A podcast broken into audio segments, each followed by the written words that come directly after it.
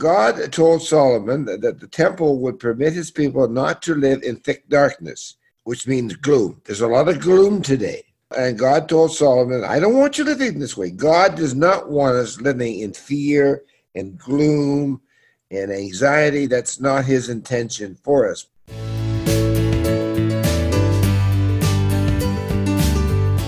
Welcome, and thank you for joining us today on the Solomon's Porch podcast with Bible teacher Barry Borthistle. Barry has been a student of the Word his entire life. As a former pastor, he understands how to disciple people in the Bible. And as a successful business owner, he brings real world issues into perspective through the lens of Scripture. Go to solomonsporchteaching.com for the notes from this episode. Now, welcome Barry Borthistle. Hello, Barry Borthistle here again. Welcome to week three of our series on why a pandemic and how to handle them. We'll recall that uh, podcast number one, we talked with the history of pandemics and how I have studied 15 in the last 2,000 years, and every one lasted at least a year and sometimes up to three years, and they're suggesting that could happen again. And then, uh, podcast number two What does the Bible teach about pestilence or a plague? And I know you'll be interested in that one. Also, I refer you to our webpage, which has all of the notes of all the seven podcasts. And the reason that I'm doing this is that I discovered uh, through research that when a person hears a sermon or a speech of any kind, within about one hour, they forget about 70% of what they've heard. So I encourage you to get the notes, print them out, or do whatever you want with them so that you can do your own personal study. And uh, that makes it a lot more powerful with application to your own life. So, week number three, if you happen to be looking at the notes on the web page, I call this a fascinating story. Now, you're going to have to hear week three and four together. So be patient with me because what I have to say here, some of you probably have never heard before. I hadn't understood it until I got into the study of it. But we're going to look at the life of King Solomon. Now, you're going to say, so Barry, what's that got to do with the pandemic? Well, it's got a lot to do with uh, pan, uh, with a pandemic. And um, week number four, we're going to see how God reveals to us through Solomon how to react to a pandemic. Very, very amazing. So today, this will be about God speaking to King Solomon and how this affects us today. Well, why King Solomon? Well, first of all, he was a man of wisdom. Uh, when God asked him what he wanted, he said, "I want wisdom," and uh, we're going to have a something on that in podcast number five, I believe. Solomon was worth, uh, if the research is correct, two point two trillion dollars. Now, that's what the U.S. gave away in, in their first grant. Two point. Solomon himself was worth that, so he's a very rich man uh, richest man that ever lived, and no doubt one of the wisest, if not the wisest man that ever lived. So, the Solomon story.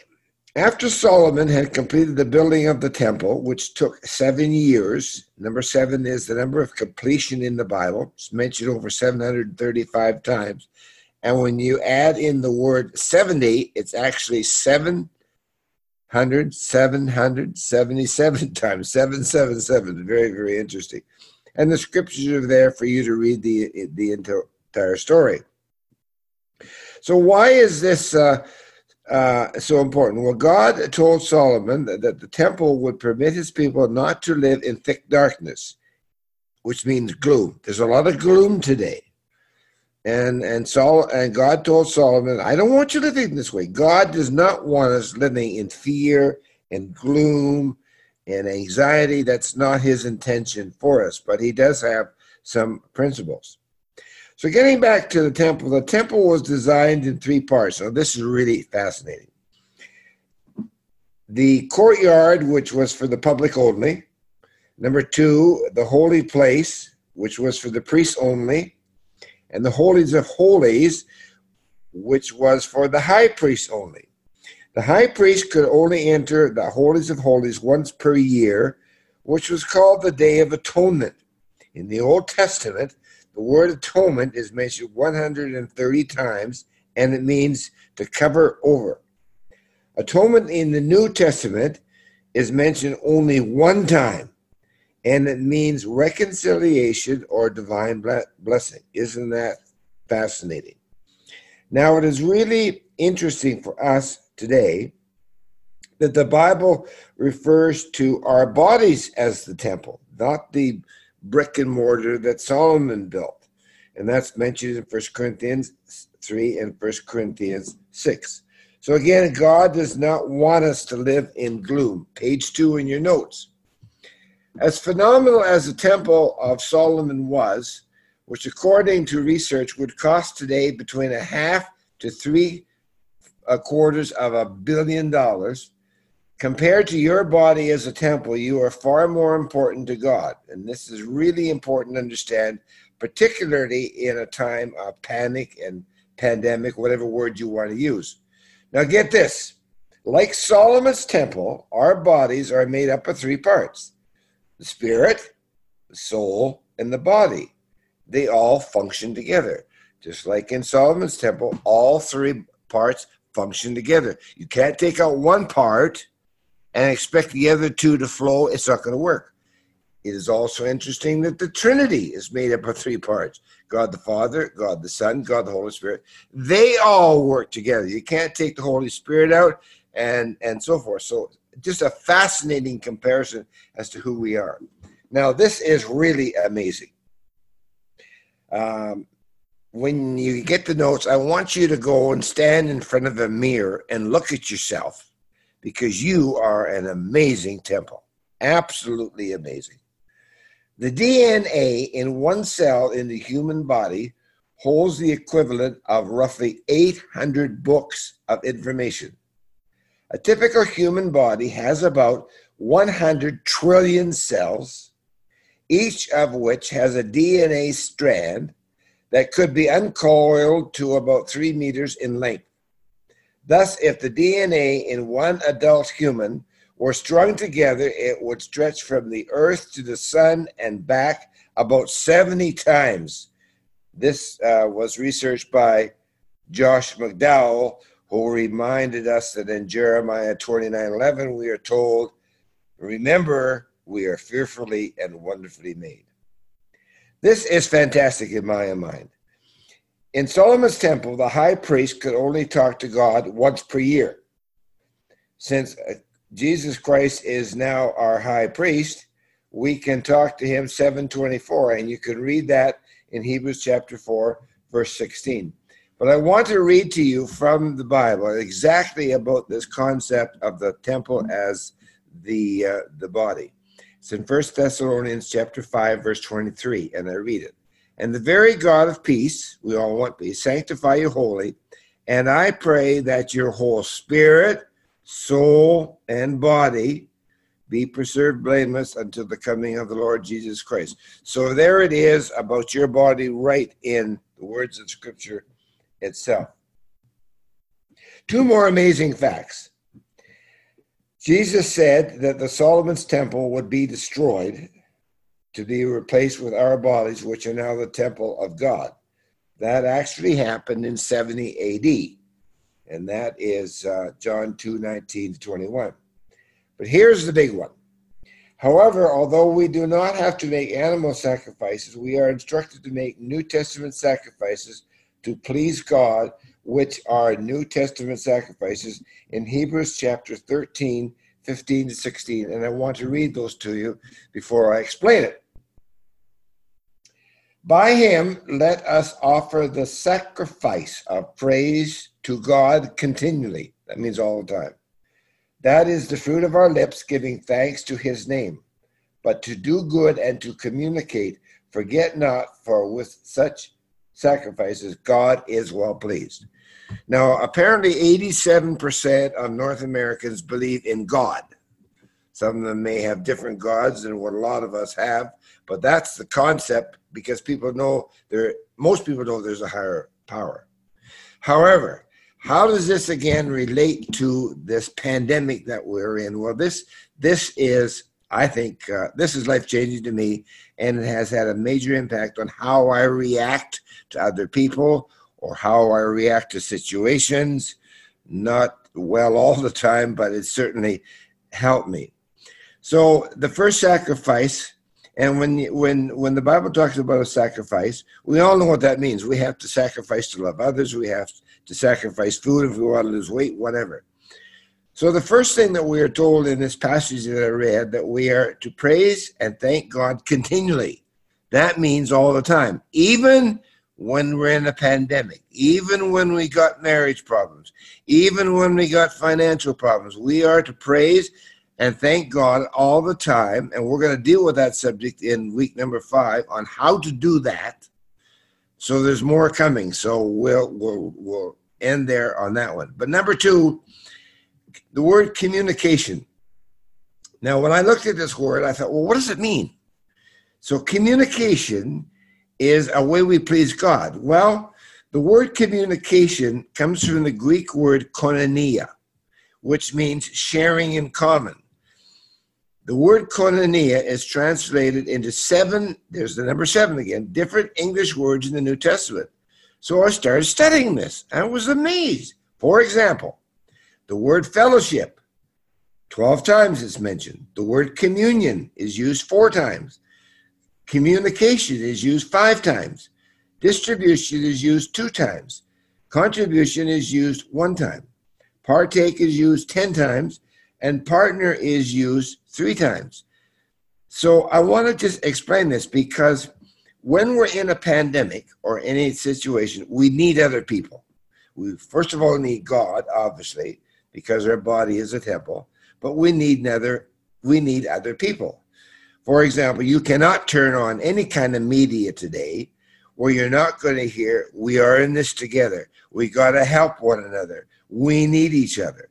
And that's exactly what this means. So, part of the pan, way to handle a pandemic and problem, and any kind of problem, is first of all to praise and thank God continually. That's a sacrifice.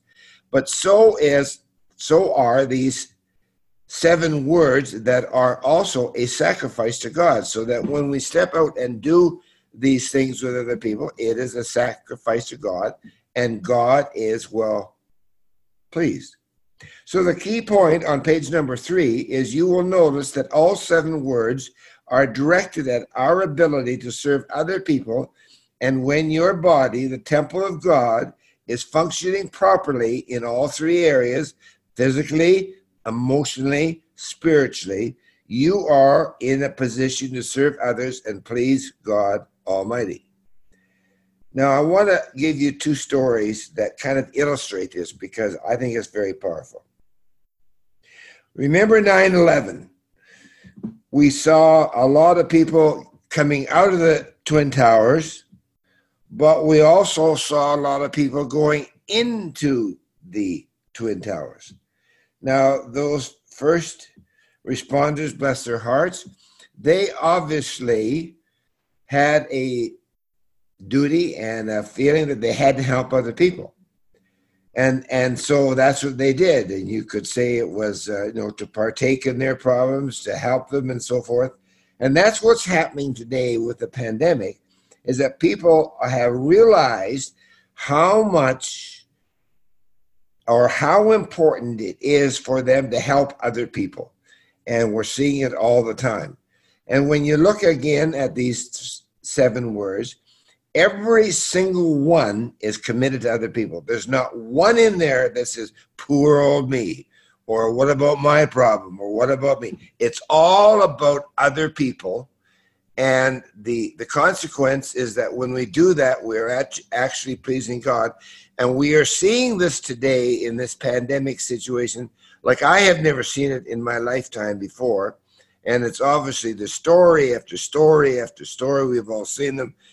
Some of them are tear jerkers, but they mean so lot when you reach out to other people. The other story that I want to mention is when you take the word uh, communication, communication is one of the seven words that means sharing in common. One of the most moving stories I've ever heard in this area is the story of Corrie ten Boom. Some of you probably have heard of her. Many of you have. She was uh, involved in uh, hiding Jewish people during the, the Nazi war of World War II. She was imprisoned along with her family uh, by the Nazis. And if I, if I get the story uh, correct, I think a guard killed her sister. I'm not sure exactly how that happened, but there was real oppression. Well, years later, she was in a, a meeting in, I think it was uh, somewhere, I'm not sure where it was. And she looked at the guard who harmed or maybe killed one of her family members. And she looked at him and she remembered him because of his eyes. And she went up to him and introduced herself and told her that I remember you. And you know what she did? She forgave him which which is unbelievable. To, to many of us, we couldn't do that. But that's what it means when your body is working together and you're pleasing God. You want to reach out and help others. The end of the story with Corrie, of course, that there was a book written, uh, The Hiding Place. Uh, there was a, a film. God used her in a massive way to reach people around the world. I do not believe that would have happened had she not done made that decision when she did. So I hope that you found this interesting. Next week is really the big one when I'm going to talk about how God went to King Solomon and he told him exactly how to react step by step in a pandemic. And it is very, very enlightening and very, very helpful. So I hope this has helped you today and we look forward to seeing you next week. God bless. Thank you for joining us on Solomon's Porch. For notes from today's episode or to contact Barry, please go to solomonsporchteaching.com. That's solomonsporchteaching.com. We'd love to hear from you. See you next time.